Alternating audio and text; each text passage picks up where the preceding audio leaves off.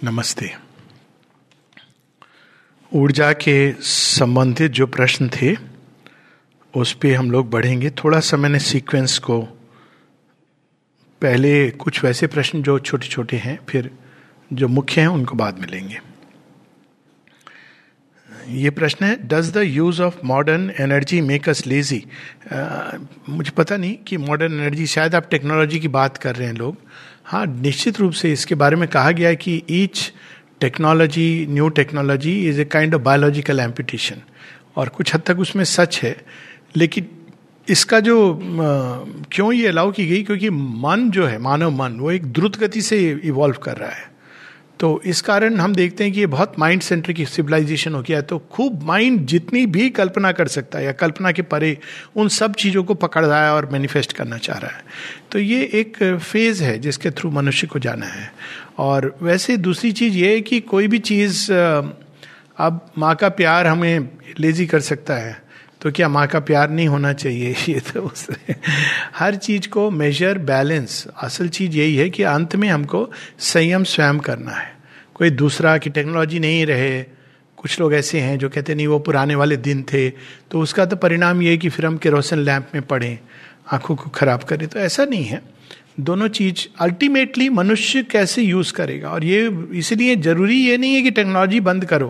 वो तो आएगी और अच्छा भी है उसका बहुत कुछ।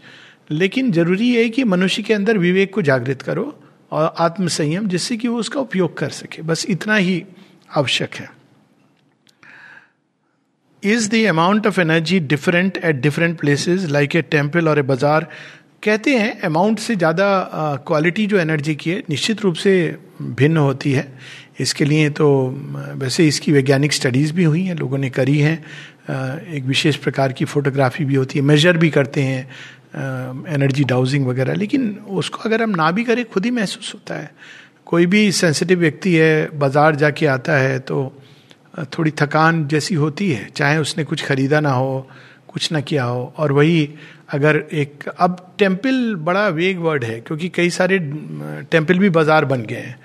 तो लेकिन ऐसी जगह हैं जहाँ पर हो के हम आते हैं नेचर की बात करें हम लोग, जहाँ मनुष्य का इंटरवेंशन नहीं है। प्रॉब्लम है कि जहाँ मनुष्य चला गया है वो चाहे टेंपल हो बाज़ार हो वो उसने एक कर दिया है। कुछ समय जाता है और फिर वो एक कर देता है।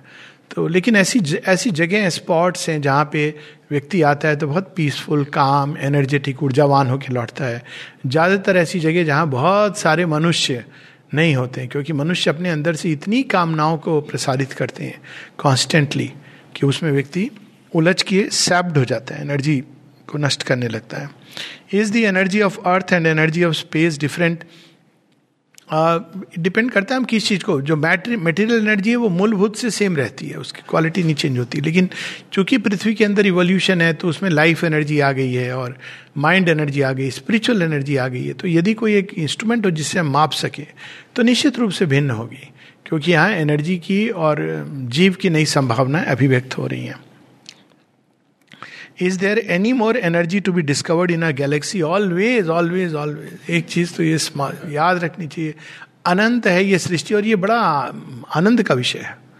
जहाँ हमको लगता है हमने सब ढूंढ लिया, वहाँ पर भगवान कोई ना कोई एक स्पोक लगा देते हैं। स्मरण कराने को कि कुछ नहीं किया है बच्चे। तो विनम्रता तो ज्ञान का पहला कदम है। न्यूटन के बारे में कहा जाता है। पुराने ज़माने की व्हाट्सएप यूनिवर्सिटी क्योंकि मुझे नहीं पता कि इसने रिकॉर्ड किया ये न्यूटन की बात। लेकिन कहा जाता है कि न्यूटन को अकल्ट में बड़ा इंटरेस्ट था। उसकी एक पूरी राइटिंग्स है अकल्ट की जो they have never seen the light of the day क्योंकि उस समय का विज्ञान, शायद आज का विज्ञान भी उन चीज़ों को ऑथेंटिक नहीं समझता। तो बिना उन पर प्रयोग किए उसको डिस्कार्ड कर देता है। लेकिन कहा जाता है कि इतना सब कुछ जानने के बाद वो कहता है, मैं तो अभी समुद्र के किनारे जो गिट्टियाँ हैं पेबल्स हैं, उनको ही देख रहा हूँ। तो असल समुद्र में तो मैं उतरा नहीं हूँ। और इसमें कोई दो राय नहीं है कि आ, हमेशा आप सब कुछ जान जाएँगे अपेरेंटली फिर भी कुछ जानने को बचेगा क्योंकि वो अनमेनिफेस्ट से मैनिफेस्ट हो रहा है ना। मैनिफेस्टेशन हमेशा लिमिटेड रहता है अनमेनिफेस्ट इन्फिनिट है। इवन जब मैनिफेस्टेशन इन्फिनिटी में पहुँच जाएगा टच करने लगेगा still it will be the same problem because वो अनंत है नई संभावनाएँ प्रकट होगी और इससे हमें आनंदित होना चाहिए। Can we destroy the energy no you can destroy anything actually सच तो ये you can only change its form change its from one to another you can absorb it back into the source पर संसार में कोई भी चीज़ destroy नहीं हो सकती। उसको उसके स्थान पर डाला जा सकता है। उसमें आप रूपांतरण ला सकते हैं, बदलाव ला सकते हैं।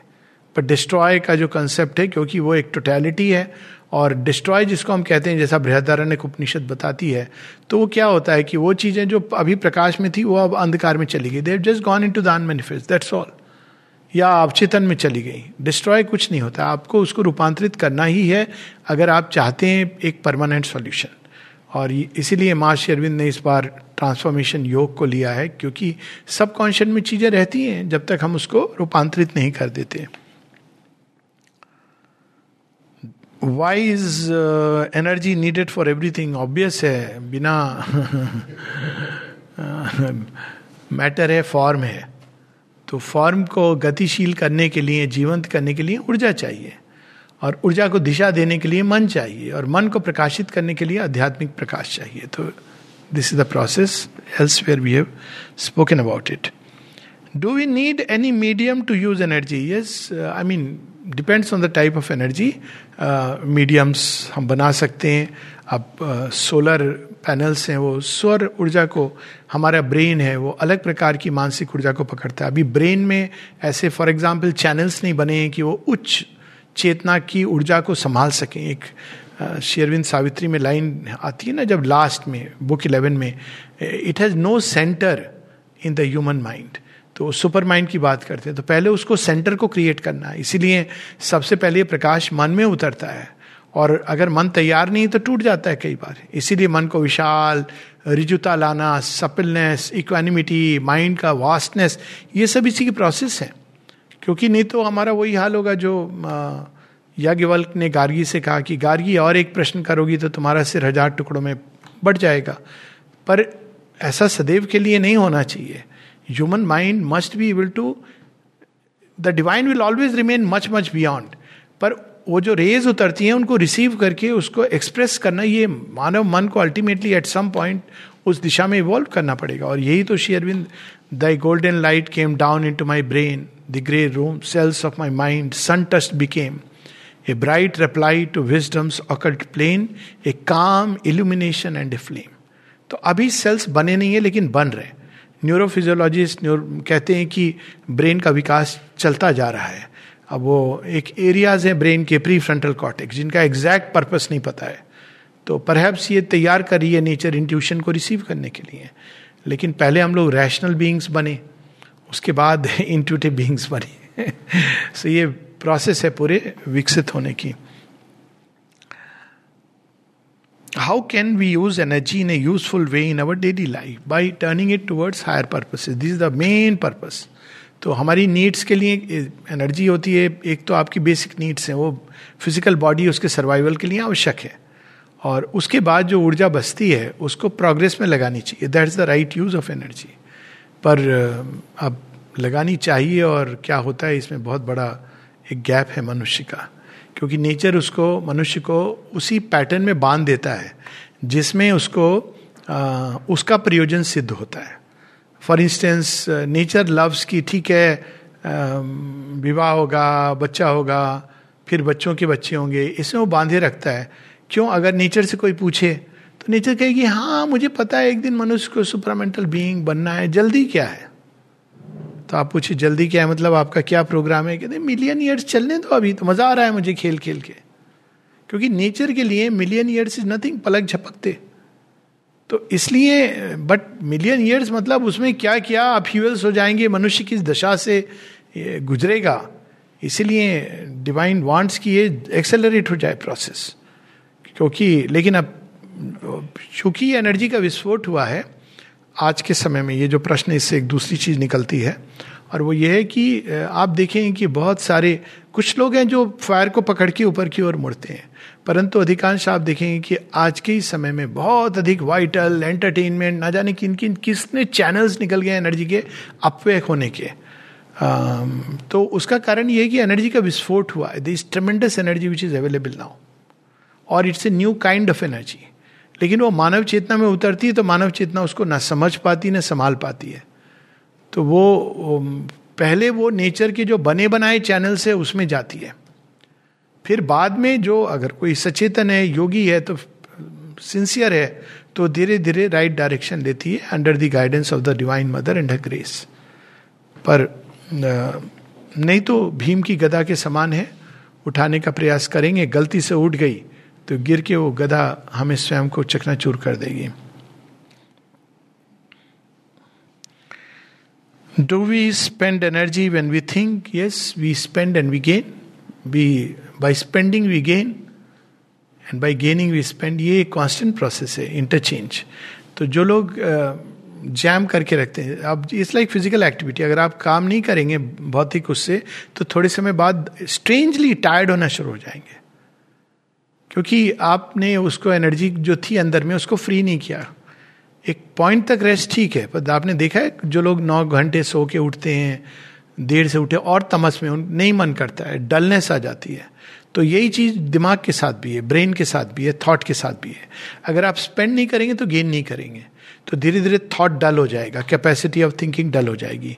फिर आप क्या करेंगे, आप वही दकियानु सी बातें कि करवा चौथ रखने से हस्बैंड की डेथ नहीं होती है। यही सब चीज़ों में आप सारे कितने हस्बैंड चले गए पहले? लेकिन फिर भी लोग, सब करने वाले लोग, और रिवर्स भी है। कई लोग हैं जो नहीं करते हैं हस्बैंड दीर्घायु होते हैं। तो ये ये सब चीज़ों में अब ये क्या है? ये हमने कहीं पढ़ लिया, विश्वास कर, मान्यता के आधार पर जीवन को जिए जा रहे हैं। अनथिंकिंग तो डिफिनेटली विचारवान होना चाहिए। विचार में ऊर्जा जाएगी, लेकिन आपको नई ऊर्जा आएगी। जब हम सोचेंगे तो प्रारंभ में कठिनाई होगी। इसीलिए तो शेयरविंद ने इतनी सुंदर एक्सरसाइज दी है हमारे ब्रेन के लिए। रीड इज़ बुक्स माँ से किसी ने पूछा था हाउ टू डेवलप इंटेलिजेंस माँ ने कहा रीड शेयरबिंदो तो ऑटोमेटिकली वो फ्रेश ऊर्जा आएगी जब तक जाएगी नहीं, तब तक आएगी नहीं। हाँ जाने में तो होगी। अब initially it will be an effort so when we think when we think don't feel tired but after the game we usually feel tired ऐसा नहीं है, ये ऑब्जर्वेशन सही नहीं है। बहुत सारे लोग हैं जो गेम के बाद उनको एनर्जी भी लगती है और एक क्वाइट्यूड भी आता है। और कई लोग हैं जो थोड़ा सा सोच के कहते हैं, मेरा माथा बनना आ रहा है। ये डिपेंड करता है कि एक व्यक्ति के ऊपर। ये व्यक्ति परक है। कुछ लोग हैं जिनको सोचने से, जिनके लिए सोचना सहज, स्वाभाविक होता है। तो उनको उतना टायरिंग नहीं लगता, लेकिन इसकी भी सीमा होती है। मुझे पता नहीं किस हद तक लोगों ने सोचा है। एक पॉइंट आता है जिसके बाद में वो थॉट स्ट्रेच नहीं कर पाता है। तो ऐसा कोई नियम नहीं है कि गेम के बाद tiredness on the contrary there are many people आपने देखा होगा क्रिकेट मैच के पहले, अभी क्रिकेट मैच आज होने वाला है, कई लोग नेट प्रैक्टिस करते हैं। कुछ लोग नेट प्रैक्टिस नहीं करेंगे फुटबॉल खेलेंगे, या कुछ और करेंगे। आप बताइए क्यों करते हैं? देखा जाए तो वो तो अपनी एनर्जी को डिप कर रहे हैं, अगर अगर इस लॉजिक को देखा जाए। But it actually energise your body हाँ एक्सेस करेंगे किसी भी चीज़ को तो टायर्डनेस होगी। कोई भी खेल है, आप अपनी, इसलिए सीमाओं को धीरे धीरे बढ़ाना चाहिए। सडनली एक व्यक्ति बोलेगा कि, अरे दारा सिंह भी मनुष्य है, हम भी मनुष्य हैं तो हम दस दिन के अंदर गामा पहलवान को फेंक देंगे। तो तो फिर बैलेंस होना चाहिए जीवन में। Purnima and Amavasya how do they affect our energy हर चीज़ का सृष्टि में एक दूसरे से कनेक्टेड है। इस पर वैसे स्टडीज़ भी हैं पूर्णिमा पर कि लोग पागल होते हैं कि नहीं मन विचलित होता है कि नहीं। स्टडीज़ भी हैं उनके रिफ्यूटेशंस भी हैं। uh, मेरी अपनी ऑब्जर्वेशन है कि प्रभाव पड़ता है। ये मेरी अपनी ऑब्जर्वेशन है जो मैंने अमावस्या का तो उतना मैंने नहीं देखा है लेकिन पूर्णिमा का प्रभाव पड़ता है। कहीं ना कहीं, क्योंकि अब इसको लॉजिकली इस तरह समझा जाता है कि अब जो पूर्णिमा का चाँद समुद्र को अपनी ओर उछालता है तो अगर ह्यूमन बॉडी में देखें तो 75 percent to 80 percent is water तो हर चीज़ के ऊपर उसका असर तो पड़ता ही है। इनफैक्ट पूरे तारों का, नक्षत्रों का कहीं ना कहीं असर पड़ता है, लेकिन उसको एब्सोलूट उसमें नहीं बदल देना चाहिए। कि जैसे पिक्चर बन गई पूनम की रात तो उसमें वो पागल की घूम रही ऐसा नहीं है। एक सम असर होता है। कुछ लोग ऐसे होते हैं जिनके लिए रोज ही होती है पूनम की रात। कुछ के लिए रोज अमावस्या होती है। पर यह सच है कि मौसम का फ़र्क कई लोग हैं जो आप देखेंगे जब क्लाउड्स होते हैं लो तो उनके अंदर भी एक लो लोली फीलिंग आती है। रेंस के बाद एक फ्रेशनेस फील होती है। ऐसा है। एक कई बार जब डैम्प होता है वेदर तो एक अंदर में भी एक डिप होता है तो मौसम का, ऋतुओं का, वातावरण का, हर चीज़ का, केवल बेचारे चाँद को क्यों कोस रहे हैं? वो कहेगा, ये अच्छी बात है, मैं तो महीने में दो बार ऐसे करता हूँ, और बाकी सूरज को, तारों को इनको कोई नहीं कहता। हमारे नज़दीक है ना, हमारे मामा जी हैं इसलिए, धरती से निकला है। चाँद की एक और दूसरी समस्या है, चंद्रमा फिजिकली धरती के गर्भ से निकला है। तो कहते हैं कि वो मतलब फिजिकली मैं बता रहा हूँ तो कहते हैं कि वो एक सटल अम्बाइलिकल कॉर्ड जुड़ी रहती है। तो चाँद की उथल पुथल हम पर भी उथल पुथल करती है। क्या पता लूनर स्टॉम्स का भी असर पड़ता है, जो हम नहीं जानते हैं। स्टॉम्स बोल के लूनर में नहीं आता है, पर डेफिनेटली उसकी गति के कारण कोई ना कोई हलचल, प्रकंपन कहीं ना कहीं उसके अंदर होती है। तो उसका असर पड़ता होगा। आप मून का जो हिडन साइड है, उस पर लैंडिंग क्यों नहीं कर पाते इसी कारण नहीं लैंड कर पाते हैं। It's difficult to land it is so इन चीज़ों का असर निश्चित रूप से पड़ता होगा, लेकिन किस हद तक कितना ultimately human consciousness is much greater nowadays from waste electricity is created बहुत अच्छी बात है। Like like this can any energy be created from a wasted thoughts सच तो ये है कि अगर हम लार्जर परस्पेक्टिव लार्जेस्ट परस्पेक्टिव देखें नेचर का तो this nothing like waste waste एक कंसेप्ट है जो गुड और बैड की तरह डिपेंड करता है कि आप किस चीज़ के संबंध में कह रहे हैं। ह्यूमन बींग्स हमारा वेस्ट होता है थॉट को छोड़ दीजिए फिजिकली वो मैन्योर बन के धरती के अंदर जाता है।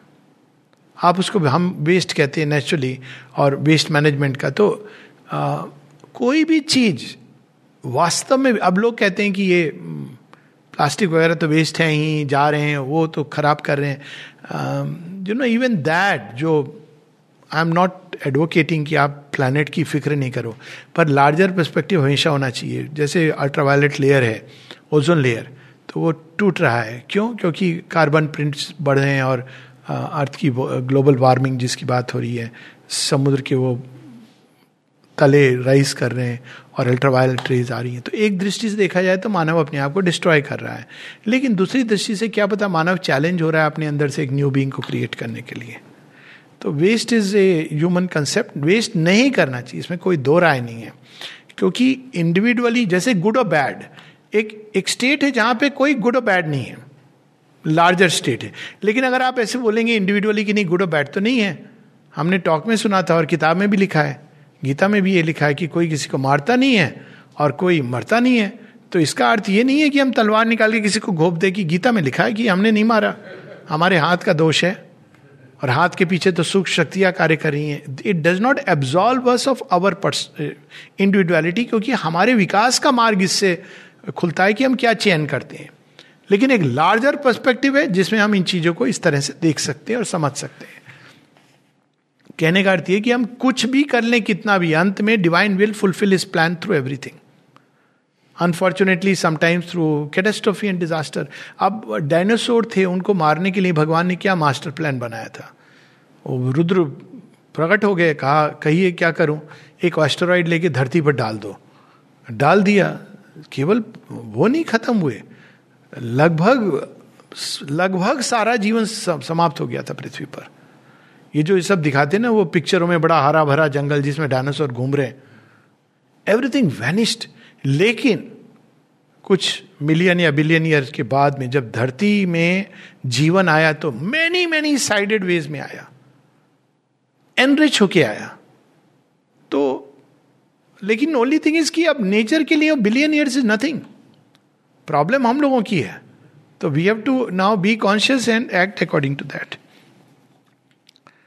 in corona period many brothers and sisters are in a depress state how can they be able to recover from it ये एक बड़ा व्यक्तिगत क्वेश्चन है।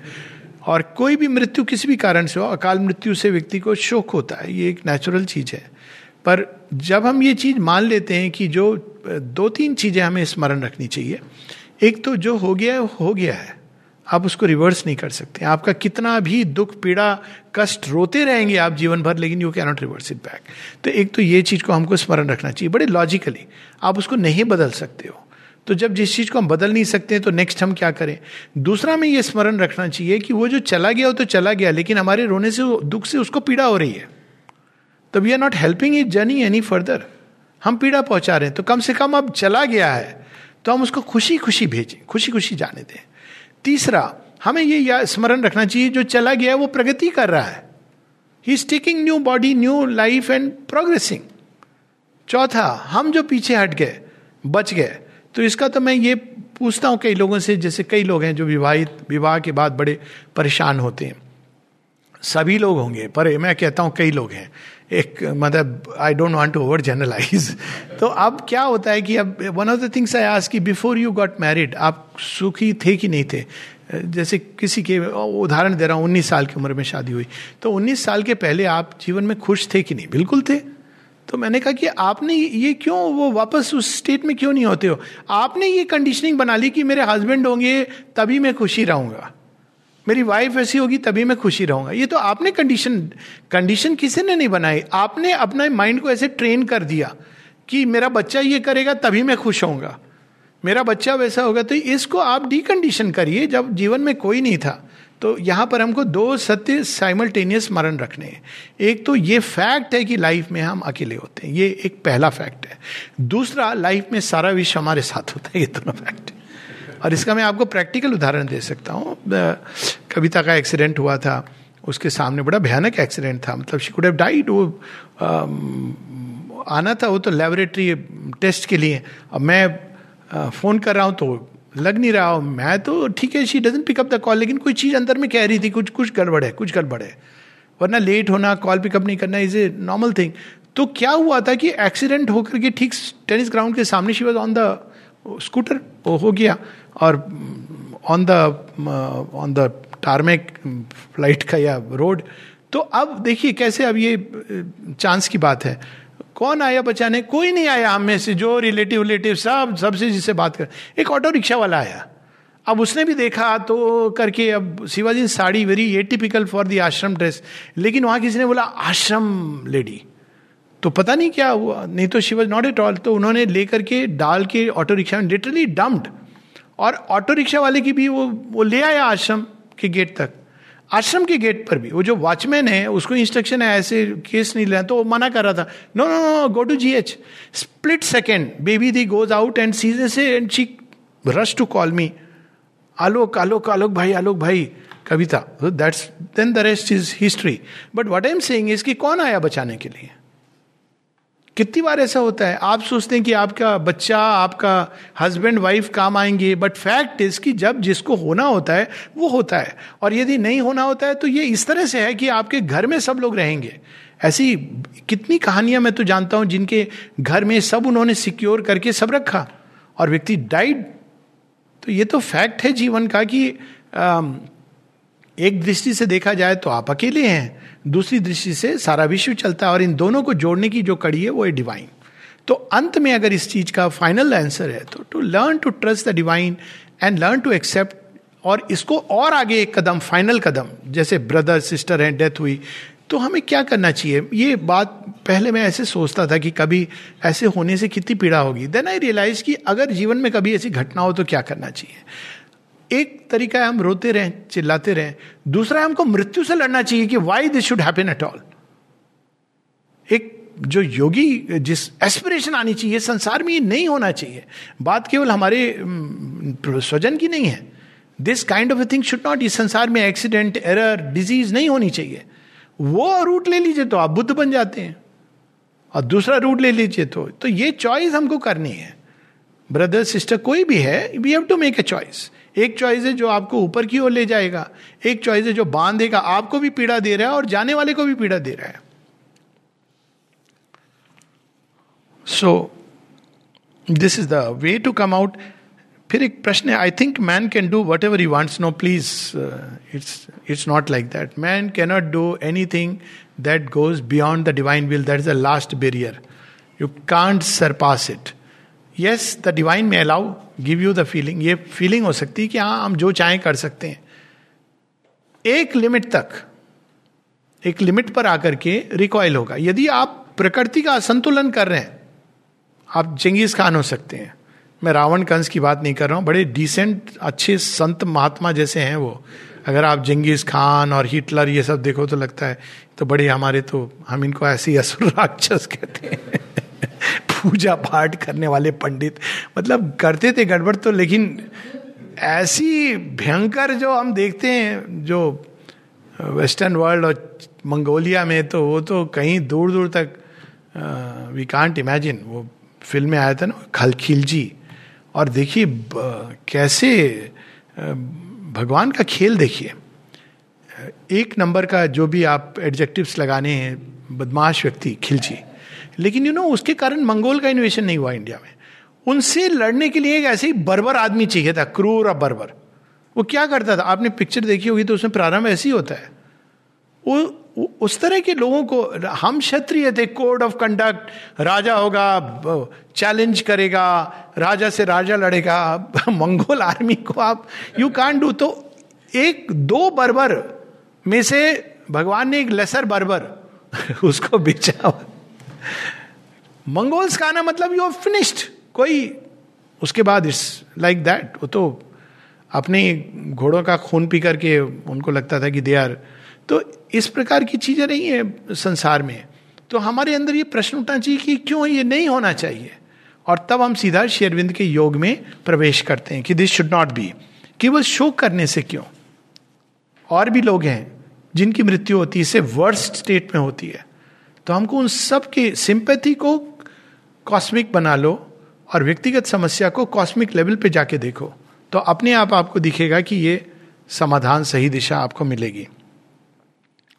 I think man can do whatever he wants as I said no do what he can concentrate on no there is a limit to which he can तो इसमें जो उदाहरण दिया उसकी भी बात है, अब उसको ले लें। Such as can a large stone be thrown away without touch is this really possible if so how what kind of energy is this अब ये उदाहरण की बात हो रही है। प्रैक्टिकली अगर व्यक्ति डिवाइन के साथ यूनाइट हो जाए अल्टीमेट एनर्जी के साथ तो उसके अंदर ये प्रेरणा आए कि मैं पत्थर को उठा के, जैसे हनुमान जी ने किया तो संभव है।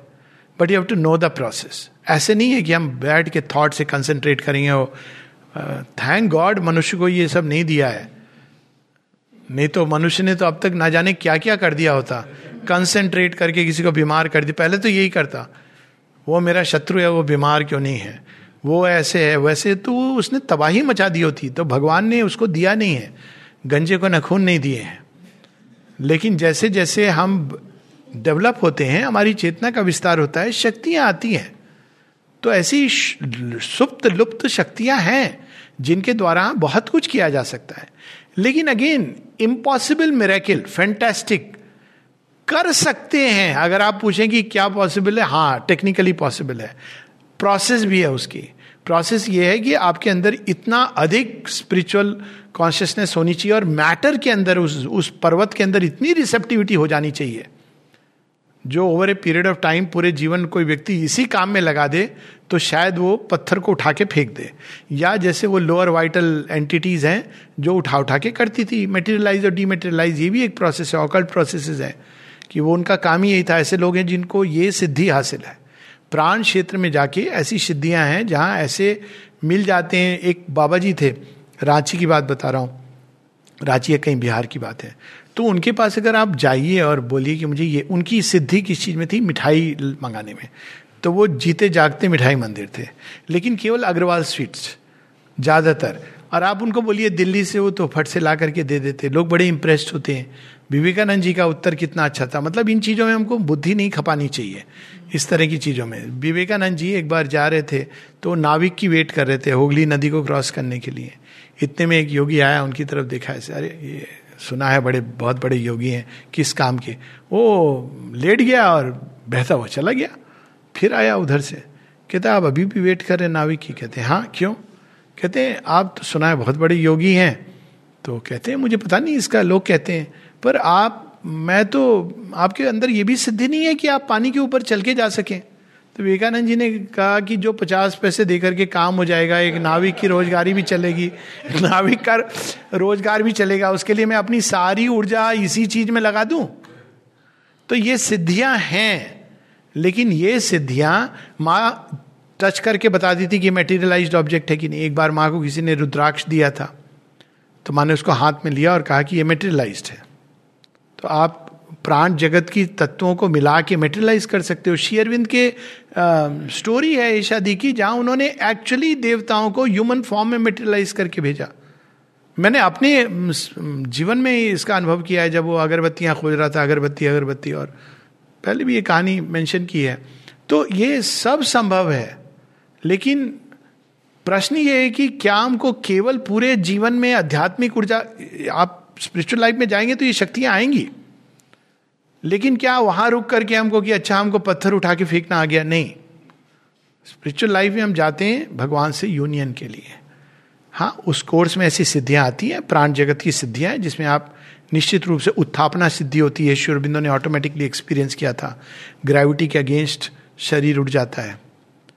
तो वैसे ही आप पत्थर को भी उठा सकते हैं। लेकिन it's not worth trying that क्योंकि उठाने के बाद ये भी पता होना चाहिए कि कहाँ फेंकना है? आप सृष्टि का बैलेंस गड़बड़ कर रहे हैं। वो पत्थर है, भगवान ने रखा है, एक पर्पज से रखा है। आप कहेंगे, किसी को ठोकर लगी, शायद वो भी पार्ट ऑफ़ द प्लान है। रस्ते के पत्थरों को हटा दीजिए, पर ऐसी पता चला किसी ने हिमालय को ही हटा दिया। हिंदी चीनी भाई भाई, ये बीच में क्यों खड़ा है? तो it is said that the sun is the ultimate source of energy ultimate source of energy is only and only and only and only the divine sun is the material symbol of the supramental power which is high above पर just I am sure लोग इसको जानते हैं, इस केवल material ब्रह्मांड में अनेकों सूर्य हैं। प्लानिटरी सिस्टम है जिसके केंद्र में सूर्य है। और ऐसे ऐसे सूर्य हैं जो हमारे सूर्य से मिलियन टाइम्स ज़्यादा जिनके अंदर आग है सीने में। तो ये किस सन की हम बात कर रहे हैं? ये सन तो केवल हमारे लिए हैं। और न जाने कितने असंख्यों सूर्य हैं केवल मेटेरियल यूनिवर्स में। प्राण जगत के अपने सूर्य हैं।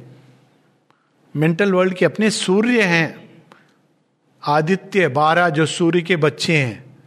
और अगर आप सुपरामेंटल वर्ल्ड में जाएँगे तो अल्टीमेट जो sun sun of supramental truth उसके भी एस्पेक्ट्स हैं। Sun of supramental love sun of supramental power sun of supramental beauty तो सन अल्टीमेट सेंस में यस पर not in material sense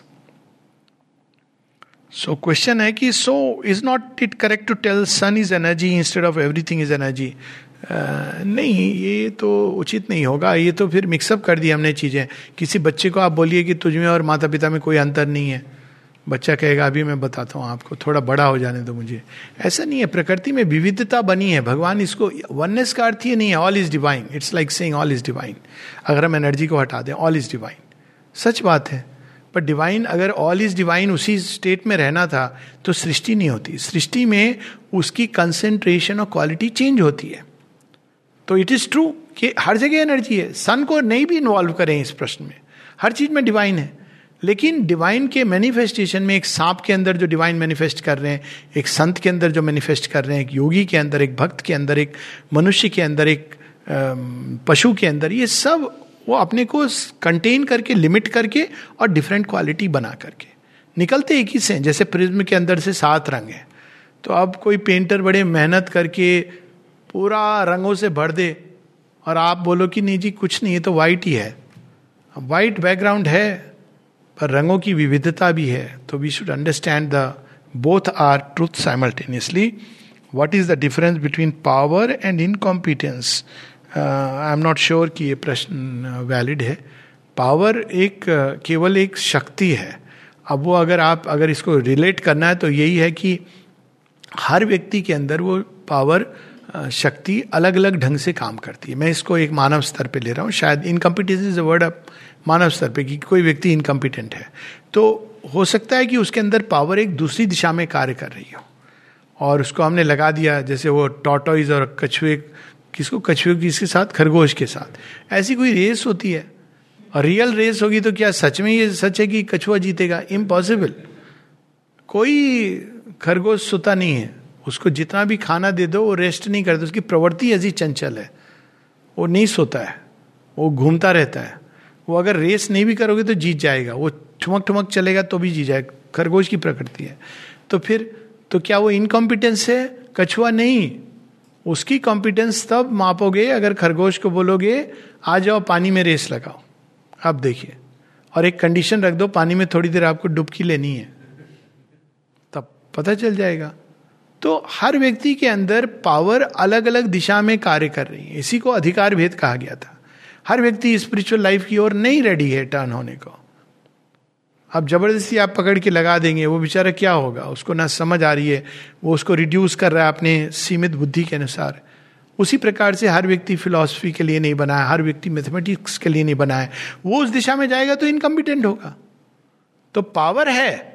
लेकिन इनकॉम्पिटेंस है। क्यों? क्योंकि वो दिशा, वो उसकी सही नहीं है। जिस दिशा में उसको ये अंदर वो पावर संकेत कर, क्योंकि पावर के पीछे कॉन्शियसनेस है, ज्ञान है। और वो ज्ञान उसको संकेत दे रहा है किसी दिशा में। बचपन में ये संकेत आते हैं। बड़े होते हैं तो टिपिकल ढर्रे में ये कर लो, वो कर लो तो वहाँ पे सब खत्म हो जाता है। अब कुछ ऐसे प्रश्न हैं जो थोड़े विस्तार तो नहीं बट स्लाइटली दिस थिंग तो उसमें एक है कि इज़ मंत्र है पावर यस ऑफ़ कोर्स ध्वनि sound is a power light is a power everything शक्ति सर्वत्र है हर चीज़ के अंदर है। तो फिर मंत्र में स्पेशल क्या है? मंत्र में जो उच्चतम स्पंदन है तो सृष्टि को नाद से प्रारंभ हुई, स्पंदन से। तो वो जो स्पंदन ओरिजिनल स्पंदन है, वो ऑल पावरफुल है, क्योंकि उसने सबको क्रिएट किया। इसीलिए कहा जाता है creative word word with a capital W mean स्पंदन। अब वो स्पंदन धीरे धीरे नीचे जब आता है तो कई सारे पंच तत्वों का खेल, इसको हम लोगों ने पहले बात की है तो मैं उसमें नहीं जा रहा हूँ। तो करते करते ये जड़ जगत की अंदर वो वहाँ भी वही स्पंदन है। गहराई में जाएँगे तो वही स्पंदन है। लेकिन वो बहुत सीमित हो गया है, बहुत सारी चीज़ों के सरफेस पे नॉइज़ आ गई है। तो अब उस नाद को अगर हम कैच कर सकें तो वो ओरिजिनल पावर है। तो कहाँ से आप माध्यम शुरू करेंगे? अगर अल्टीमेट आनंद को कैच करना है तो लव जो सीमित प्रेम है इमोशन से टर्न करेंगे। अल्टीमेट ट्रूथ को कैप्चर करना है तो ज्ञान, बुद्धि से आप प्रारंभ करेंगे। तो उसी प्रकार से अगर नाद को कैप्चर करना है तो उसके लिए माध्यम जो चुना था वो था मंत्र। मंत्र क्या था? ऋषि जाके वहाँ पे उस स्पंदन को रिसीव करते थे एक वाणी के रूप में। नॉर्मली मानव वाणी उस स्पंदन को एक्सप्रेस नहीं कर सकती है। बनी नहीं है, सक्षम नहीं है। लेकिन कुछ लोग वाणी के तप के द्वारा उस स्पंदन को ना केवल रिसीव करते थे, उसको एक्सप्रेस करते थे। और जब वो एक्सप्रेस करते थे तो वो अब सर्वत्र सबके लिए वो एक अवेलेबल हो गया। आप सब लोग नहीं जा सकते हैं वहाँ पर उस नाद को कैप्चर करने के लिए। तो इसीलिए जो मंत्र दीक्षा का जो सिस्टम है, यहाँ से प्रारंभ हुआ। जो गुरु है, उसने उस मंत्र को रिसीव किया। अब उसने आपको दिया कि अब आप इस मंत्र पे मेडिटेट करो। सोहम अस्मी तत्वमसी गायत्री मंत्र अलग अलग तो ये मंत्र का जो ओरिजिनल स्पंदन है, वहाँ है। तो अब धीरे धीरे ये मंत्र हमको ट्यून करने लगता है। जिस भी चेतना के स्तर से वो स्पंदन उतरा है और ऋषि ने उसको वाणी दी है। हर व्यक्ति को कहा जाए ढूंढो अपना तो मुश्किल होती है। तो ये एक यूनिवर्सल मंत्राज है। एक दूसरी चीज़ है कि जब हम साधना में रत होते हैं तो एक टाइम आता है जब हायर कॉन्शियसनेस के टच के कारण हमारे अंदर एक मंत्र अवेकन होता है। वो एक स्पॉन्टेनियस इनिशिएशन है योग का। और तीसरा जो एक यूनिवर्सल प्रैक्टिस है मानी गई है कि और कुछ नहीं, केवल भगवान का नाम ले लो, उससे बड़ा कोई मंत्र नहीं है। क्योंकि वो तो एम्बॉडीमेंट है वर्ड मेड फ्लैश तो ये और श्री अरविंद ने तो बहुत ही आसान कर दिया। तो किसी से पूछो कि श्री अरविंद के आश्रम में कौन सा मंत्र? अभी भी लोग बहुत कुछ करते हैं कि नहीं, ये वाला श्री अरविंद का गायत्री, ये वो सब बहुत सुंदर है। लेकिन मंत्र ऑफ़ ट्रांसफॉर्मेशन तो सावित्री ही है। Just read Savitri. तो उसके अंदर वो पावर है, वो शक्ति ऊर्जा है। तो इट्स लाइक ए कैप्सूल आप पढ़ेंगे तो वो ऊर्जा के कांटेक्ट में आएँगे, उस चेतना के कांटेक्ट में आएँगे, वो चेतना हमको रूपांतरित करेगी, क्योंकि वो इसी पर्पज से वो उसकी रचना हुई है। इस पर हम लोग बहुत बाद में कभी और विस्तार से लेंगे but for the moment how vital energy mental energy and spiritual energy effects yes they effects I think ये प्रश्न हम लोगों ने ले लिया है। अब हम नेक्स्ट प्रश्न है। Does music higher and lower music have any effect on our energy level in our body studies भी हुई हैं इस पर। खुद मैं इन्वॉल्व था as a guide to one of the students जिसने ये स्टडी की थी कि म्यूज़िक के साथ, मंत्र के साथ प्लांट पे क्या असर पड़ता है ग्रोथ पर। और इस पर जापानीज उसमें भी स्टडी हुई है। तो वाटर के जो मॉलिक्यूल्स हैं, उस पर भी फ़र्क पड़ता है जो क्रिस्टल्स फॉर्म होते हैं, उनके रूप बदल जाता है, और ये सब अवेलेबल है नेट पर तो मैं उसके विस्तार में नहीं जा रहा हूँ, लेकिन निश्चित रूप से इफ़ेक्ट होता है। इसीलिए कौन सा संगीत हम सुनेंगे, ये हमें पता होना चाहिए, लेकिन संगीत तो आप कंट्रोल कर सकते हैं, लेकिन जो साथ में है, उसकी वाणी कैसे कंट्रोल करेंगे? इसीलिए थोड़ा अलग रहने का चेष्टा करिए। आप सबसे मिलिए लेकिन सोने के समय आपका अपना रूम होना चाहिए जिसमें आप चाहें। क्योंकि वो सबकॉन्शियस लेवल पे जो मिक्सचर होता है और कॉन्स्टेंटली अगर आप रह रहे हैं किसी के साथ, जिसकी वाणी बहुत असंयमी है, क्रोध के स्पंदन जिससे निकल रहे हैं, ये फैक्ट है, इसको हम कवर अप नहीं कर सकते कि नहीं we are human beings we should the fact is कि कुछ लोगों की वाणी ऐसी होती है जो बहुत हार्मफुल होती है। वो तो इसी से ये लोअर म्यूज़िक की बात बाद में, वाणी का असर पहले देख ले। और कुछ लोग हैं जो गुड मॉर्निंग सुन के लगता है, अरे वाह, कैसी है? यमराज भी खड़े हो तो कहते हैं, रुक जा जरा। क्या आनंद आ गया गुड मॉर्निंग कुछ लोग होते हैं जो बिल्कुल रिवर्स होता है। आपकी, बहुत भगवान आ रहे हैं सामने और वो, आप श्योर हैं भगवान है, कहीं ऐसा तो नहीं? ये हो, वो हो। तो आप थोड़ी देर बाद डाउट से सो वाणी का प्रभाव, वाणी को भी संगीत में बनाइए। Try to sing as you speak एक फ़िल्म आई थी इस पर। बहुत पुरानी तो कोई प्रमोशन नहीं कर रहा हूँ। झंकार बीट्स और ऐसी पहले भी एक फ़िल्म थी, जहाँ पे गीत के रूप में, और ये फैक्ट है कि आप देखिए ट्राई करिए लड़ाई करने की गीत के रूप में। पॉसिबल नहीं है।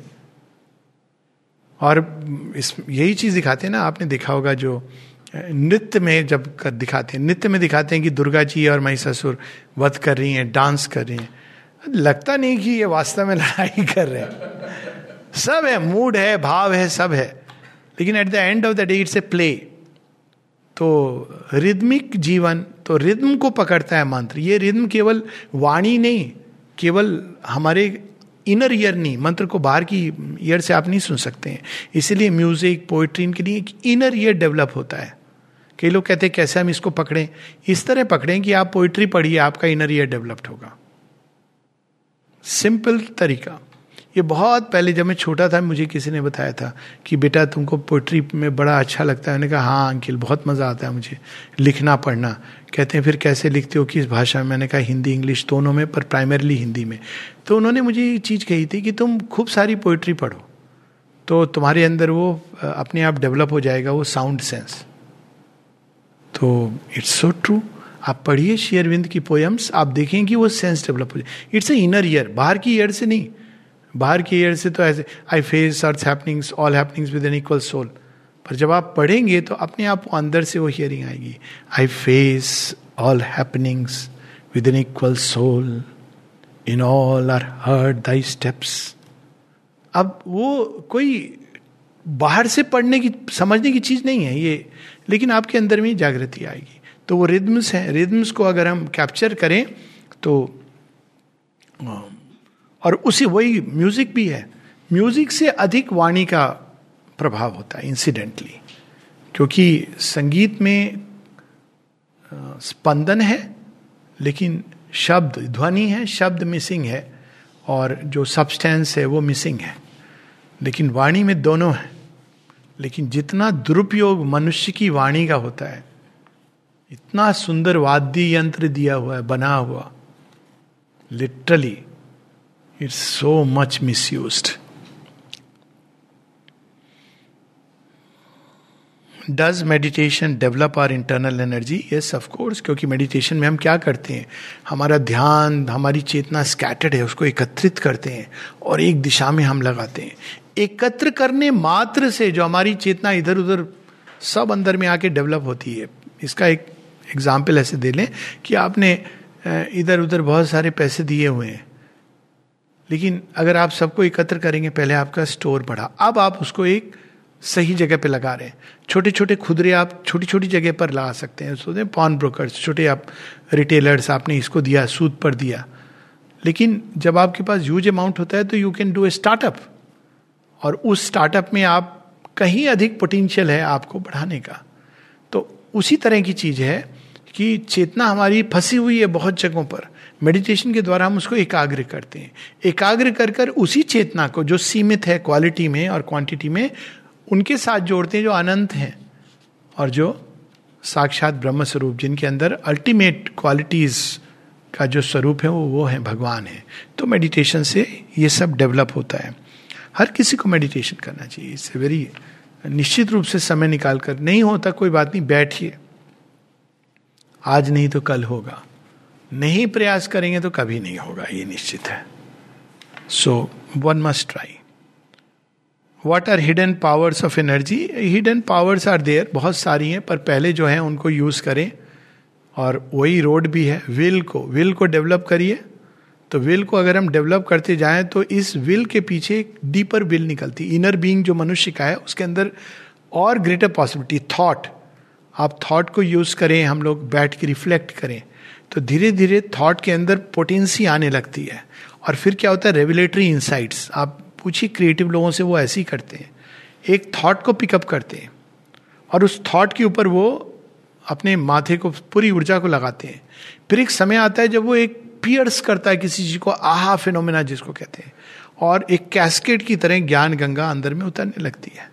तो किसी भी चीज़ को अगर हम कंसंट्रेट करते हैं फोकस करते हैं तो वो एक टाइम के बाद वो हिट करता है और नई संभावनाएँ प्रकट होती हैं। तो वही हिडन पावर्स है। माइंड के अंदर these a capacity to know दूर क्या हो रहा है, वो मान, मन जान सकता है।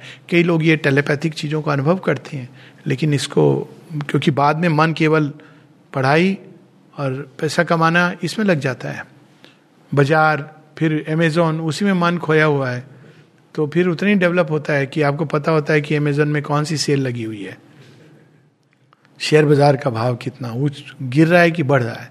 क्योंकि ऊर्जा उसी दिशा में लगी। लेकिन अगर हम पीछे की तरफ़, दो प्रकार की गति है माइंड की वाइटल की बॉडी इवन बॉडी की। एक है बाहर और नीचे, और दूसरी है भीतर और ऊपर।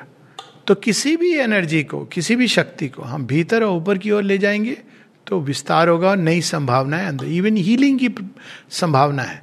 बॉडी कैसे अपने आप को हील करता है? करता है ना? लेकिन हम लोग नहीं कर पाते कॉन्शियसली क्योंकि हमको प्रोसेस नहीं पता है। लेकिन यदि कोई बीमार है और अपने शरीर की ऊर्जा को वो अंदर खींच करके इंस्टेड ऑफ़ बाहर हम कैसे छोड़ते हैं? बाहर इस तरह से, डॉक्टर आया, उसने क्या कहा, क्या लिखा है उसके ऊपर? सिस्टर, आप बताओ। ये बाहर की ओर जा रही है। और भीतर की ओर जाने का अर्थ है कि उसको हम भीतर ले जाके भगवान के साथ जोड़ते हैं। तो आप देखें कि healing process will be facilitated वो ऊर्जा अंदर में संभावना है। इवन हाथों के अंदर है। इस ऊर्जा को हम डेवलप नहीं करते हैं। बहुत हाई वोल्टेज इलेक्ट्रिसिटी, इससे बहुत कुछ किया जा सकता है। मुझे नहीं पता बल्ब जलाया जा सकता है कि नहीं मे बी हो नोस अगर आप इस एनर्जी को कैप्चर करें एवरीथिंग इज़ पॉसिबल प्रोसेस आनी चाहिए। How can we heal our diseases by I internal energy इसी की बात हुई। क्वाइट्यूड सबसे बड़ी बात है। No fear no vibration of anxiety fear क्या होगा क्या होगा? तो हम रेस्टलेस हो जाते हैं। हम क्या होगा क्या होगा? फिर साथ में, माँ, हमको क्योर कर दो, माँ, हमको क्योर कर दो। ये कई बार मैं देखता हूँ इवन कोई बीमार पड़ गया, मैं आश्रम कंटेक्स्ट में या उसकी बात कर रहा हूँ। लेटस प्रे लेटस प्रे और इतनी एंग्जाइटी वो थ्रो कर रहे हैं। जस्ट ए क्वाइट्यूड आप क्वाइट्यूड में भी प्रे कई बार वो लोग व्हाट्सएप ग्रुप बना देते हैं कि फला फला बीमार पड़े अब व्हाट्सएप ग्रुप पे लोग मैसेज डाल रहे हैं। प्रेइंग फॉर रिकवरी अरे, आप प्रे कर रहे हो, करिए, आइए, आपके और परमात्मा के बीच की बात है ना? आपको व्हाट्सएप ग्रुप पे ये कि I am praying for do it quietly so quietude quietude quietude quietude no fear fear is a sign of lack of trust complete faith and confidence in the grace to an extent कि अगर जीना है, जिएँगे, मरना है तो भी कोई बात नहीं, मरना तो होता नहीं है। हम भगवान के यहाँ पे ऑफ़िस है ये, भगवान का गार्डन है। वहाँ उनकी गोद है, उनका घर है प्रॉब्लम क्या है इसमें? तो ये भाव से जीना चाहिए कि जिस दिन हम लोग को तो यमराज लेने आएँगे नहीं, आएँगे तो आप मना कर सकते हैं, आपको अधिकार है। प्लीज़ हम आपको नहीं पहचानते। और जो भी आएगा उसको, माँ ने कहा है हाँ चलो नो प्रॉब्लम नहीं तो कोई बात नहीं, कोई तो इस भाव से जब सरल हो कि हम जीवन जीते हैं तो हीलिंग मच बेटर होती है। आप पशु को देखिए माइंड कॉम्प्लिकेट नहीं करता उनका। उनको कोई ये बताने वाला नहीं होता है कि तेरे को कैंसर हो गया है। पशु पूछता भी नहीं है, हो गया तो किस स्टेज का हुआ है? और उसमें भी आप बोलो स्टेज फोर अच्छा फोर ए की four B four one A की फोर वन बी ये कॉम्प्लिकेशन माइंड लाता है। सरल, सहज, खुले हुए, भगवान के प्रति शांति क्वाइट्यूड उस समय बहुत लोग आपके पास आ रहे हैं। Don't do that put a board outside no visitors please हर कोई आएगा, पहला प्रश्न करेगा, क्या हो गया? अब आप पूरा रिकॉल करेंगे, कितना बार? तो मेरी सजेशन है टेप रिकॉर्ड कर लीजिए दबा दीजिए. बार बार सबको बताएँगे। और कुछ लोगों को बड़ा मज़ा आता है, बड़े मतलब इलेबोरेट हर व्यक्ति के साथ उनकी स्टोरी चेंज होती है थोड़ी थोड़ी कुछ मसाला। मतलब अगर वो देखते हैं कि वो स्टोरी थोड़ी ब्लैंड सी है तो उसमें एक कुछ ऐड हो जाता है। ड्रामेटाइजेशन वाइटल बड़ा ड्रामेटाइज करता है। बीमार होने से उसको बड़ा मज़ा आता है। मैं बीमार हो गया। अरे हमारे, अब वो कहानी बताएँगे कि हड्डी टूट गई। क्या हुआ? भाई ये फ्रैक्चर है उसको। लेकिन वो कहानी कहाँ से शुरू करेंगे? वो कहानी शुरू करें मैं घर में मेरे गेस्ट आए थे। अब अच्छा गेस्ट आए थे हो गया। नहीं नहीं आप सुनिए मेरी स्टोरी वहाँ से कनेक्टेड है। अब आप वेट कर रहे हो कहाँ करने? पंद्रह मिनट हो गया। फाइनली आज अच्छा हुआ क्या? नहीं हम बता रहे हैं ना आपको मैं, मैं रियल चीज़ बता रहा हूँ। इतना ड्रामेटाइज करते हैं। लास्ट में आके बोलते वही है कि फिर मैं फिसल गया। अब कहानी शुरू हो रही, तब तक डॉक्टर ने पूरा अपना धैर्य संयम सबकी परीक्षा हो गई है उसकी। तो डोंट ड्रामेटाइज जब हम ड्रामेटाइज करते हैं ना, बीमारी को हम बहुत बढ़ चढ़ के ओवर अटेंशन लोगों की अटेंशन मिले, फूल ला रहे हैं लोग, बड़ा अच्छा लग रहा है व्हाट्सएप पे मैसेजेस आ रहे हैं, बड़ा मज़ा आ रहा है, ये सब। बीमारी को जितना कम अटेंशन दें, उतनी जल्दी भागेगी। ठीक है? ज़्यादा भूल गया शायद। नहीं, हम सब बीमारी से गुजर चुके हैं तो इट इज़ नॉट लाइक कि मैं कोई ऐसी चीज़ कह रहा हूँ जो खुद पे एक्सपेरिमेंट नहीं किया है। Are the students become motivated by the internal energy by the teacher if yes how the teacher can motivate absolutely कोई स्टूडेंट अगर अच्छा नहीं कर रहा है तो ब्लेम टीचर का है। इसमें कोई दो राय नहीं है। टीचर इस तरह से पढ़ा रहा है कि स्टूडेंट को इंटरेस्ट नहीं आ रहा है। अब इसमें समस्या ये ज़रूर है कि अगर रेशो ऐसी है कि तीस पैंतीस बच्चे हैं और एक टीचर तो उसकी हालत वही हो रही है, पार्लियामेंट में जो स्पीकर की है। वही नहीं बोलता है, बाकी सब बोलते हैं। तो आप थोड़ा रेशो कम कीजिए, लेकिन फिर भी टीचर के अंदर यदि आत्म संयम है, धैर्य है, शांति है तो it will have an effect तो टीचर को अपनी ऊर्जा अच्छी, सुंदर, स्वच्छ रखनी चाहिए। ये उसका काम है रोज का, केवल एक किताब पढ़ना काम नहीं है। तो उसका प्रभाव होता है। श्री अरविंद ने कहा है ना कि वर्ड इन्फ्लुएंस एग्ज़ाम्पल तो ये इन्फ्लुएंस वाला पार्ट है। टीचर की कॉन्शियसनेस से इवन हीलर के साथ है। डॉक्टर केवल दवाई से ठीक नहीं करता, उसकी चेतना के आप संपर्क में आते हैं। तो एक डॉक्टर के संपर्क में आते हैं, आपको लगता है, वाह, ठीक हो जाएँगे। दूसरे के आते हैं, आपको साधारण जुकाम हुआ है। सीधा आपको लगता है कि कोरोना ही नहीं हुआ है, ना जाने क्या हो गया है। और ऐसे उदाहरण में जानता हूँ, बेचारा अच्छा भला आदमी, दो महीने पहले खांसी उसी हुई होगी, थोड़ा कोई, एक स्वेलिंग आ गई कुछ भी नहीं है वो। अब वो डॉक्टर ने, अरे, जल्दी जाओ, कोरोना के तुम्हें को खांसी हुई थी सीटी स्कैन कराओ। मतलब आपने उसको बस धक्का देने की देरी है, चढ़ा दिया है सूली पर। ऐसे नहीं होना चाहिए हाँ? गो टू ए डॉक्टर जो थोड़ा स्माइल करता हो, जो, लेकिन लोगों को ये लगता है कि जो बहुत स्माइलिंग है हँसी खुशी वो कहते हैं, आप सीरियसली नहीं ले रहे हैं। आपने हमारी बात को सीरियसली नहीं लिया। अच्छा ठीक है सीरियस हो गए आप बताइए आप। अगर सीरियस होने से ही आपको प्रभाव पड़ता है तो वैसे ही टीचर भी ऐसे ही, कुछ टीचर को लगता है कि अगर मैं रॉड लेके नहीं बैठूँगा बड़ी, आप बच्चे के अंदर किस चेतना को डाल रहे हैं? देखने वाली ये कि what kind of consciousness you are putting into the child एक kind of barbaric consciousness cruel consciousness तो अगर बच्चा उस चुपचाप बैठेगा भी तो उसके अंदर में जो विकृतियाँ जा रही हैं, क्रोध जा रहा है, आवेश जा रहा है, अच्छी चीज़ नहीं है वो। भय जा रहा है। How to control a body mind emotion by the hidden power of energy master को निकालिए। मास्टर कौन है? चैत्य सत्ता है। हिडन पावर ऑफ़ एनर्जी नहीं। हिडन पावर ऑफ़ एनर्जी अगर निकाल दी तो और गड़बड़ हो सकता है। बंदर के हाथ में नारियल। तो हिडन पावर्स को नहीं निकालिए। पहले आप चैत्य को निकालिए। श्री अरविंद के सावित्री में क्या होता है? पहले the psychic being comes out उसके बाद उसके प्रभाव में उच्च चेतना आके खोलती है सारे सेंटर्स को और हिडन पावर्स विकसित होती हैं। तो इट इज़ वेरी डेंजरस वो कुंडलिनी में करते हैं। हिडन पावर्स की अवेकनिंग और it can completely upset the balance as such even जब हायर कॉन्शियसनेस उतरती है, अगर व्यक्ति रेडी नहीं है, एकदम स्थिर, धीर रूटेड नहीं है, समता में तो बह के कहीं टूट सकता है बुरी तरह। शेरविंद कहते हैं इसको बार बार you have to accept in this yoga the possibility even of fall failure and even death of course supramental manifestation के पहले की बात है ये।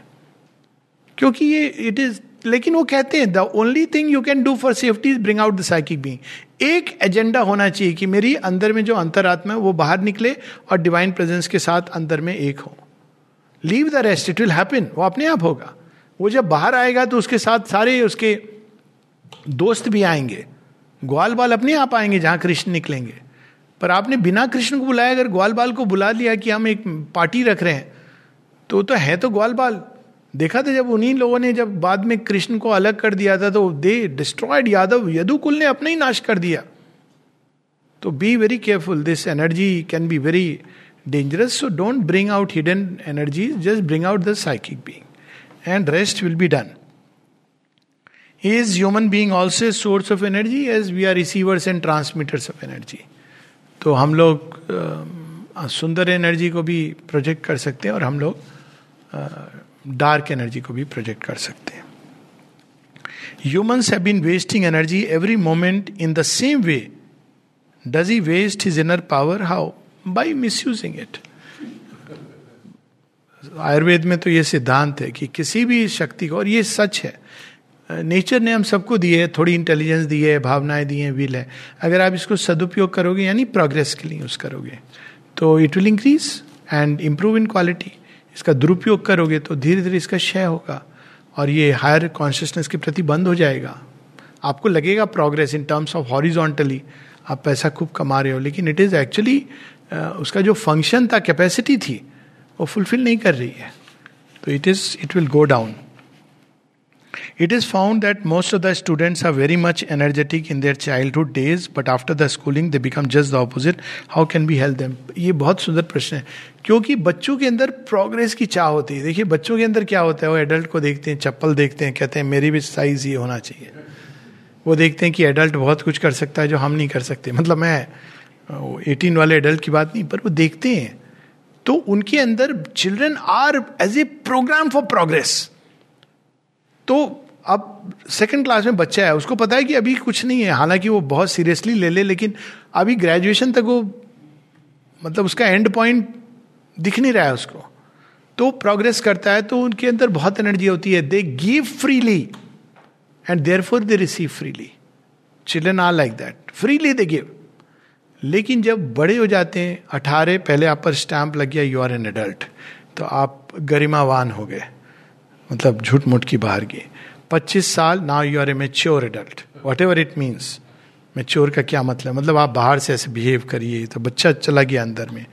अब आप कुछ बन गए लाइफ में, बस वहाँ से क्या करेंगे? अब बन गए, अब क्या होगा? आपका नीचे की ओर जाएँगे, क्योंकि जो प्रगति नहीं करता, वो नीचे की ओर जाता है। तो हम ऐसे गोल्स फिक्स कर देते हैं एडल्ट के लिए, जिसके कारण उनका क्षय होने लगता है। क्या गोल है? पच्चीस का हो गया जॉब है कि नहीं? शादी हुई कि नहीं? तू कहाँ पे सेटल्ड है? घर के लिए क्या? तो ये ऐसे गोल्स हम फिक्स कर देते हैं कि प्रोग्रेस का कुछ है ही नहीं अर्ज़ इसमें लेकिन अगर हम गोल रखें इन्फिनिट ऐसा गोल हो टू फाइंड द डिवाइन एक एग्ज़ाम्पल दे रहा हूँ, या टू क्रिएट समथिंग न्यू तो आप देखिए कि एकदम आपके अंदर वो youthful energy till old age रहेगी बिकॉज़ आप हमेशा कुछ सीखना चाह रहे हो to learn to love something new तो बच्चों के अंदर और बड़ों के अंदर to learn to love new to love to learn new things सबसे बड़ी समस्या क्या होती है, जब हम बड़े होते हैं, हमको ये एक इल्यूजन आने लगता है, अब हम जान गए सब कुछ। और अगर आप टीचर हैं तो और भी भयानक। और अगर स्पीकर हैं तो टेन टाइम्स भयानक। हम तो जानते हैं, क्योंकि हमने सब पढ़ लिया। तो एक बच्चा रहना चाहिए, हम नहीं जानते कुछ भी। You should be ready to say I don't no really और अर्थ ये नहीं कि नहीं जानते, लेकिन कितना भी आप जान जाइए there is always so much more तो ये जिस दिन आ जाए, earth for progress to know more to love better to live better तो अपने आप एनर्जी रहेगी।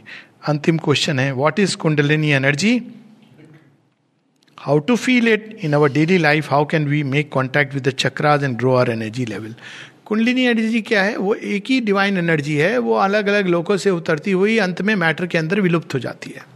वही एनर्जी ऑफ़ मैटर बन जाती है। अब वो एनर्जी प्लांट में थोड़ी सी रिलीज़ होती है, जितना प्लांट को चाहिए। एनिमल में भी उतनी रिलीज़ होती है। मनुष्य को जितनी उसके प्रयोजन के लिए चाहिए फ़ूड ज़्यादातर लोगों को क्या सिखा दिया जाता है? अनफॉर्चुनेटली रोटी, कपड़ा, मकान तो उतनी एनर्जी वो मैटर से अंदर, पशुवत जीवन।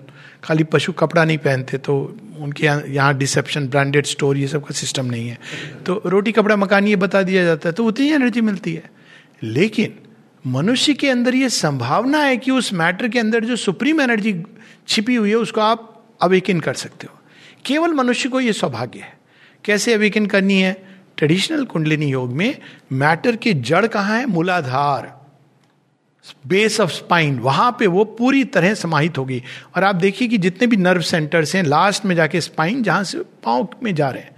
पाँव में भी सेंटर्स हैं। माता जी बताती हैं कि मूलाधार पे नहीं, नीचे भी आपके घुटनों में एंकिल में और उसके नीचे भी। वहाँ नीचे जाके एकदम विलुप्त होती है। लेकिन मूलाधार से प्रारंभ करते हैं लोग उठाना, क्योंकि वो ईजियर है। सबकॉन्शियस से उठाएँगे तो बिल्कुल पूरी तरह और ऐसा कोई योग आज तक सुना नहीं है। तो मूलाधार से इजियर है मैटर में। मैटर के नीचे जहाँ गई है, उठाना बहुत मुश्किल है। विल के द्वारा फेथ के द्वारा और मंत्र की शक्ति, बीज मंत्र के द्वारा उठाते हैं। ये प्रोसेस ट्रेडिशनल कुंडलिनी योग में है।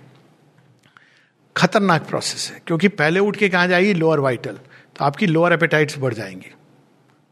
Whatever they are now everybody knows फिर उठ के जाएगी तो एम्बिशन कई, आप देखिए, कई जो ये योगी हट योगी कितने एम्बिशियस और इगोइस्टिक हो जाते हैं।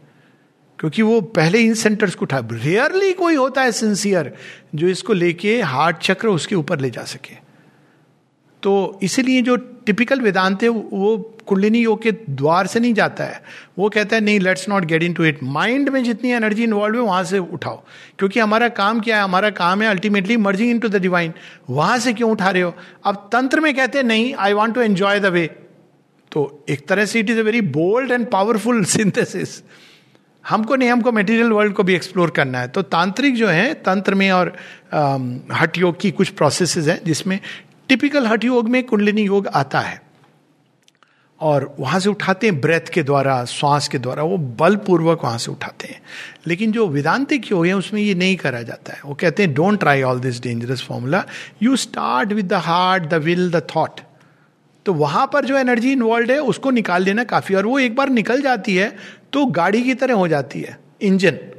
तो फिर धीरे धीरे धीरे बाकी सबको एकदम नहीं भी उठाती है तो कम से कम सही जगह पर ये होता है। जो वेदांतिक योग भी फॉलो करते हैं, उनके भी लोअर चक्र एक्टिव हो सकते हैं। क्योंकि इंजन वो बन जाता है, फिर वो उसको उठाता है। लेकिन ज़्यादातर वेदांतिक योग में ये रहा है कि हम मर्ज कर जाएँ डिवाइन के साथ। तो वो जाती है उस द्वार तक जैसी वो मेंटल माइंड में जो इन्वॉल्व है एनर्जी उस द्वार तक पहुँच जाती है, फिर कहती है now I want to go there merge. बाकी बाकी रहने दो। तो वो लोग ट्रांसफॉर्मेशन में नहीं बिलीव करते हैं। तो ऐसे योगी माइंड से एनर्जी को लेकर के डिवाइन कॉन्शियसनेस तक पहुँच जाते हैं। तो या तो इमीजिएटली मर्ज कर जाते हैं। नहीं मर्ज करते हैं तो फिर वो प्रकृति को छोड़ देते हैं जैसे चल रही हो। बिकॉज़ अगर उसको प्रकृति को नियंत्रित करना है तो उनको उसको नीचे लाना है। They don't want to come down तो उनकी अवस्था, वही सब बालवत, जड़वत, ये सब हो जाती है। तो शेयरविंद के योग में क्या होता है? प्रारंभ माइंड से करते हैं। Energy the consciousness involve in mind because it is safer thought will feelings को कंसेंट्रेट करना है डिवाइन पर। लाइक द गीता आप पहुंचिए द्वार तक come in contact with the divine mother तो अब क्या होगा कि यू कांट स्टे देर की नेचर जैसा है, चलने दो। तो नाउ द डिवाइन मदर अपनी शक्ति के साथ, उनकी, उनका प्रकाश, उनकी शांति, उनका उनका आनंद, प्रेम, सब उतर के चक्रों को खोलता है। कुंडलिनी में नीचे से ऊपर की ओर चक्र खुलते हैं। नीचे के चक्र खुल जाएँगे, ऊपर के चक्र बंद हैं। आप सोचिए कितना भयानक हो सकता है प्रोसेस आई नो पीपल और ऐसे तांत्रिक हैं जो बिल्कुल पूरी तरह विक्षिप्त हो जाते हैं। इतनी भूख लगेगी आपको कि कोई आपको पता नहीं sexual appetite can increase beyond measure so it is very dangerous process इसीलिए traditional kundalini yoga is always to be done under the guidance of a living guru who has all the understanding जो पंडित कवि गोपीनाथ थे, जिन्होंने किताब लिखी है, उनको ये कुंडलिनी की स्पॉन्टेनियस जागरण हुआ था तो ही कुंट हैंडल इट किताब है डिप्रेशन में चले जाते थे, कभी मीनिया जैसा हो रहा है तो उन्होंने शेरविंद को पत्र लिखा। शेरविंद का पत्र है उनको। कि वो समझाते हैं, फिर वो कहते हैं, लेकिन ये स्पेशलाइज प्रोसेस है you have to go to a person living guru जो इसी में डील करता है। He said you have to go to now that person क्योंकि हमारे योग में ये प्रोसेस नहीं है। तो हमारे योग में क्या होता है, जब माता जी की शक्ति उतरती है, पहले मन को खोलती है वाइड होता है माइंड सफल होता है न्यू लाइट आती है विजडम ग्रो करती है तो आपका एक बेस अच्छा होता है। ट्रू नॉलेज अवेकन होती है। उसके बाद वो कभी स्पीच को खोल सकती है, नहीं तो फिर स्पीच हार्ट हार्ट को खोलती है। तो आपके अंदर भक्ति डिवोशन फेथ एक सुंदर, मधुर प्रेम, विशाल हृदय का क्षेत्र, ये सब चीज़ें डेवलप होती हैं। उसके बाद वो और नीचे आती है, इस एरिया में, स्वाधिष्ठान, इस मणिपुरी, इन चक्रों को खोलती है। तो जब स्वाधिष्ठान खुलता है तो जितना एम्बिशन होता है, वो भगवान की सेवा में I want to work for the divine I want to work for the divine तो वो भी उसका कल्याण हो गया। फिर वो जाती है मणिपुरी चक्र, वहाँ लोअर वाइटल सारी चीज़ें। लेकिन तब तक आपकी आर्मी ऑफ़ लाइट तैयार है। ज्ञान tells you regulates it a deeper love enters and begins to change the movements of lust into their true equivalents और उसके बाद फिर वो जड़ तत्व में आती है।